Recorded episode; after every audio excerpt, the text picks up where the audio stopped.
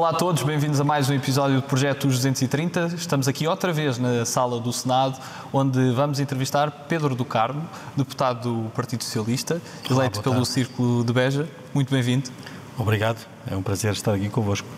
E começando já por, por falar da, da sua terra, é natural de, de e cresceu e ainda vive em Orique. Como é que é esta terra de, de para, não, para quem não conhece tão bem? Bom, é uma terra já no, no fim, no limite do Baixo Alentejo e antes de começar o Algarve.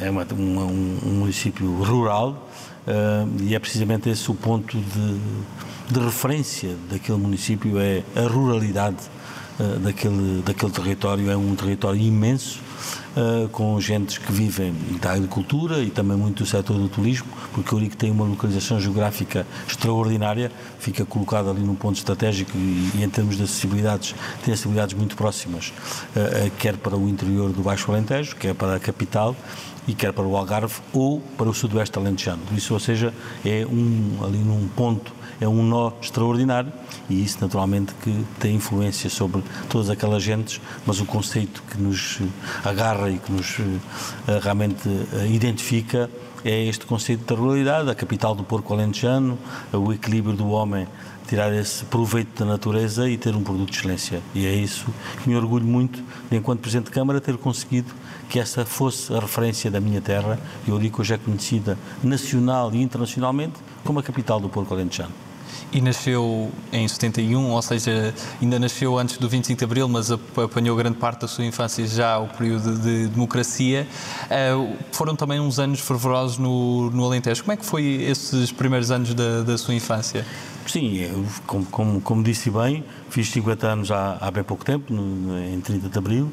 Hum, não recordo muito pouco do tempo da ditadura, conheci já e praticamente só vivia a democracia, ah, mas ainda me lembro dos tempos conturbados, das manifestações dos agricultores, dos tratores pelas ruas, enfim, eh, lembram isso e isso também, de certa forma, ah, ah, moldou-me ah, politicamente. E depois ingressei muito na atividade partidária e política. Eu fui eleito membro da Assembleia Municipal com 18 anos. E desde então nunca mais deixei de estar em responsabilidades eh, autárquicas eh, no meu município, o que naturalmente me, me orgulha muito. Passei por membro da Assembleia Municipal, vereador da oposição, eh, presidente de Câmara, hoje eh, membro, eh, presidente da Assembleia Municipal. Enfim, tenho passado por todas essas fases e também trabalhei em outras autarquias eh, como chefe de gabinete, o que também me deu aqui o conhecimento técnico eh, do funcionamento de uma autarquia e isso eh, foi a minha formação política de que muito me orgulho.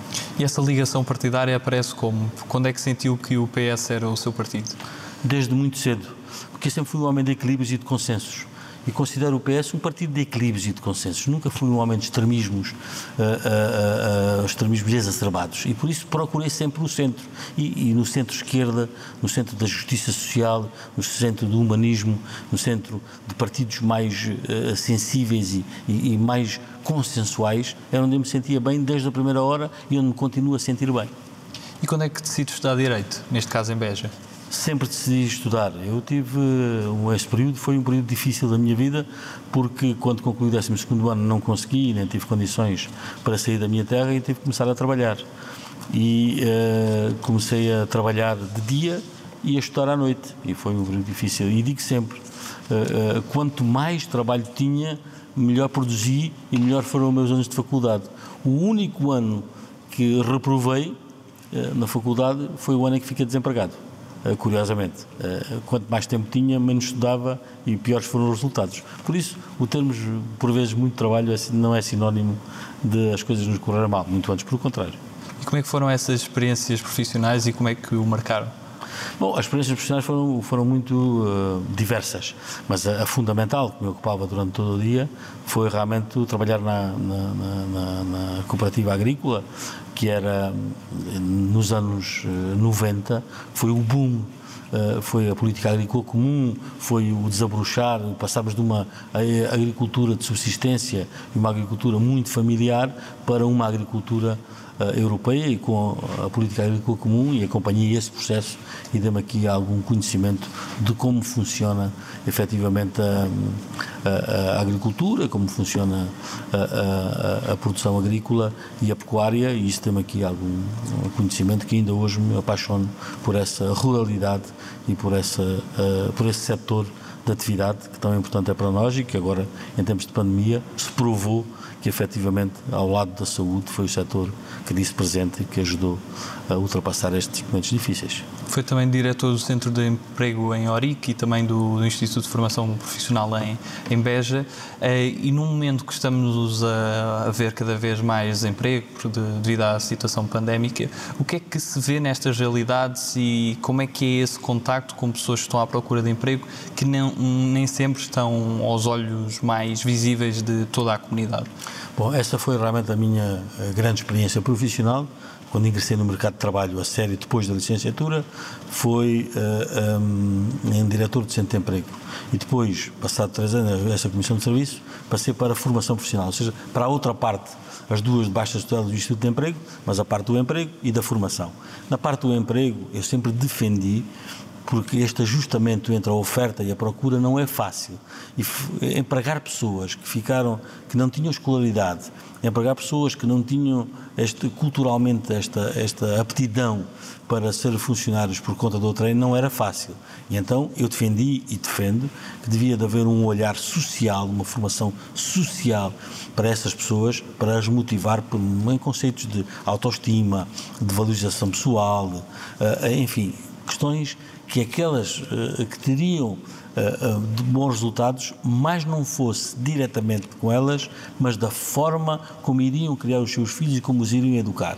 Repare, alguém de 60 anos, que nunca trabalhou, que foi sempre dona de casa, mas que lhe era dada a possibilidade de ter uma formação profissional, de ter um horário, de ter algumas pequenas noções de várias disciplinas de cidadania e até de línguas, mais não fosse a influência que tinham diretamente sobre a educação dos seus filhos e netos, iria ter proveitos iria dar sinais muito positivos no futuro. E deu, e deu. Foi uma aposta que se fez nesses anos, no princípio dos anos 90 até o ano 2000, fez dezenas de ações de formação uh, dirigidas a estas pessoas, que teve uma influência muito significativa uh, na educação dos filhos e na formação do, dos filhos de todas estas pessoas e no desenvolvimento daquela região. Depois, o conceito da formação, quando dirigi, foi uma formação profissional já mais uh, uh, profissional, digamos, é, com secções de profissões com um índice tecnológico já muito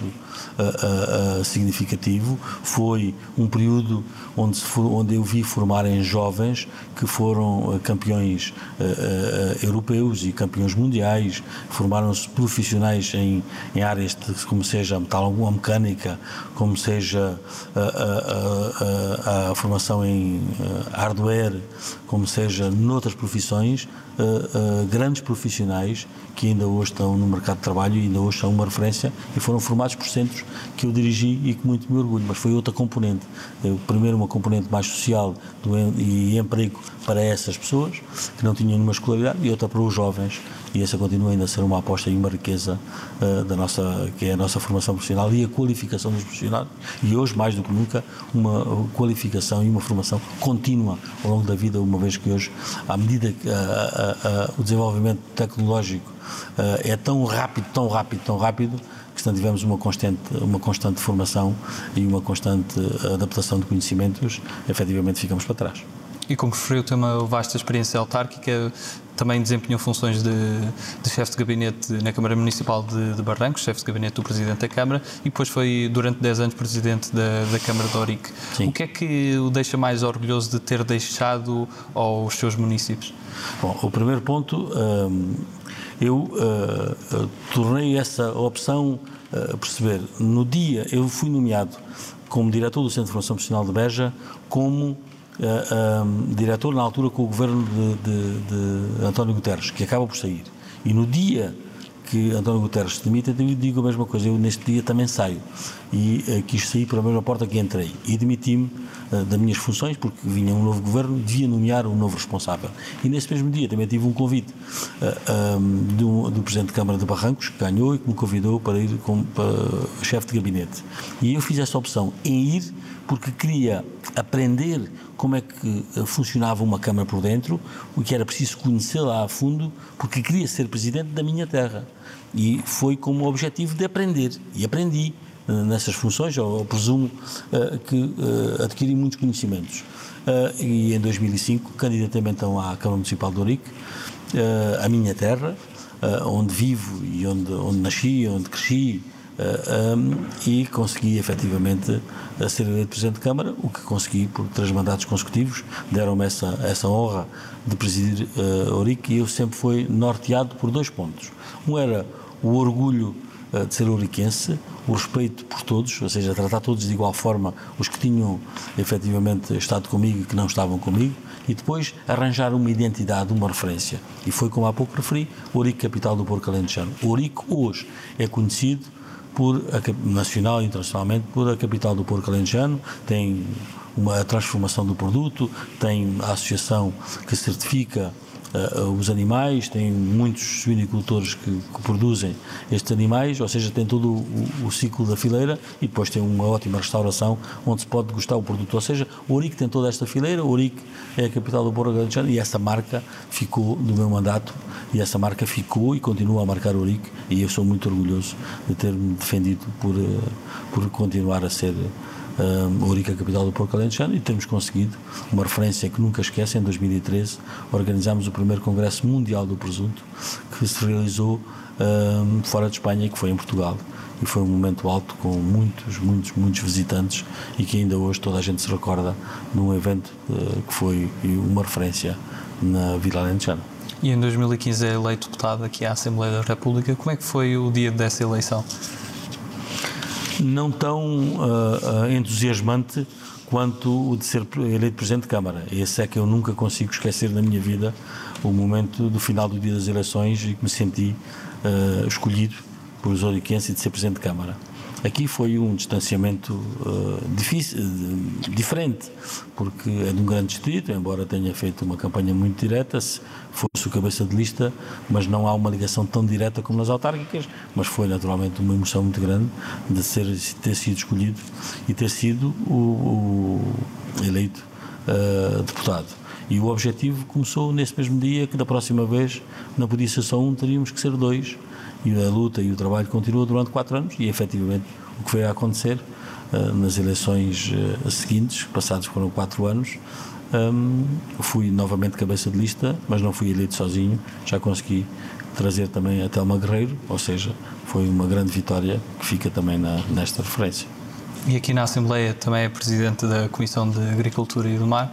Quais é que são os grandes desafios nestas áreas, sobretudo agora, por exemplo, na agricultura, como se fala também muito de, da questão de, de Odmira, de, da questão também de, de uma agricultura mais industrial, de dimensões maiores. Quais é que são os grandes desafios para Portugal em duas áreas-chave?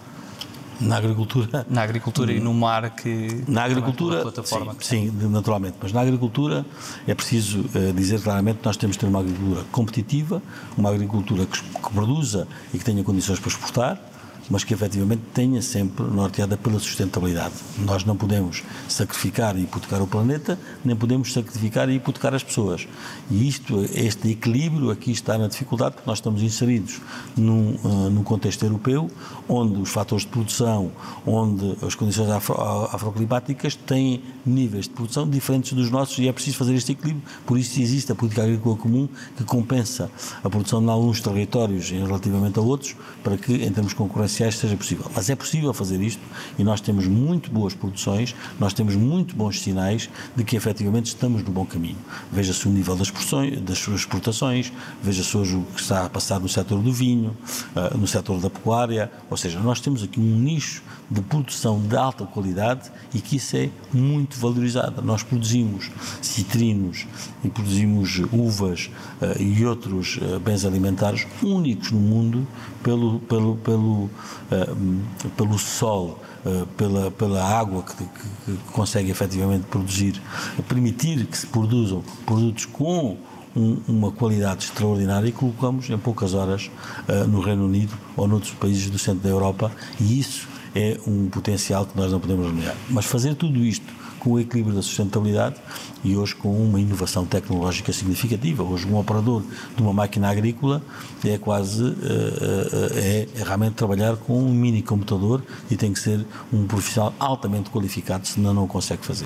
Todos estes equilíbrios da sustentabilidade do planeta, porque nós não podemos também não querer este índice tecnológico ou esta cultura e esta produção intensiva no nosso planeta e depois não temos condições para as nossas necessidades, para produzir para as nossas necessidades e importamos do outro lado do mundo onde olhos não veem, coração não sente. Não, também não é isso que eu quero. O que quero é que a gente efetivamente consiga produzir com uh, sustentabilidade e não esquecendo do planeta e estes são os desafios que temos no momento. Ao nível do mar, a situação está um pouco até mais equilibrada, ou seja, cada vez mais há muito respeito uh, uh, pelos, uh, pela potencialidades do mar e note-se agora os bons sinais que vieram este ano com a pesca da sardinha, que efetivamente uh, todos os pescadores são unânimes em afirmar que afinal há muita sardinha e que é de qualidade e isso é fruto, é fruto das restrições que tem tido, muita contestação por vezes, uh, mas uh, o que é facto é que estamos no bom caminho. Não esquecer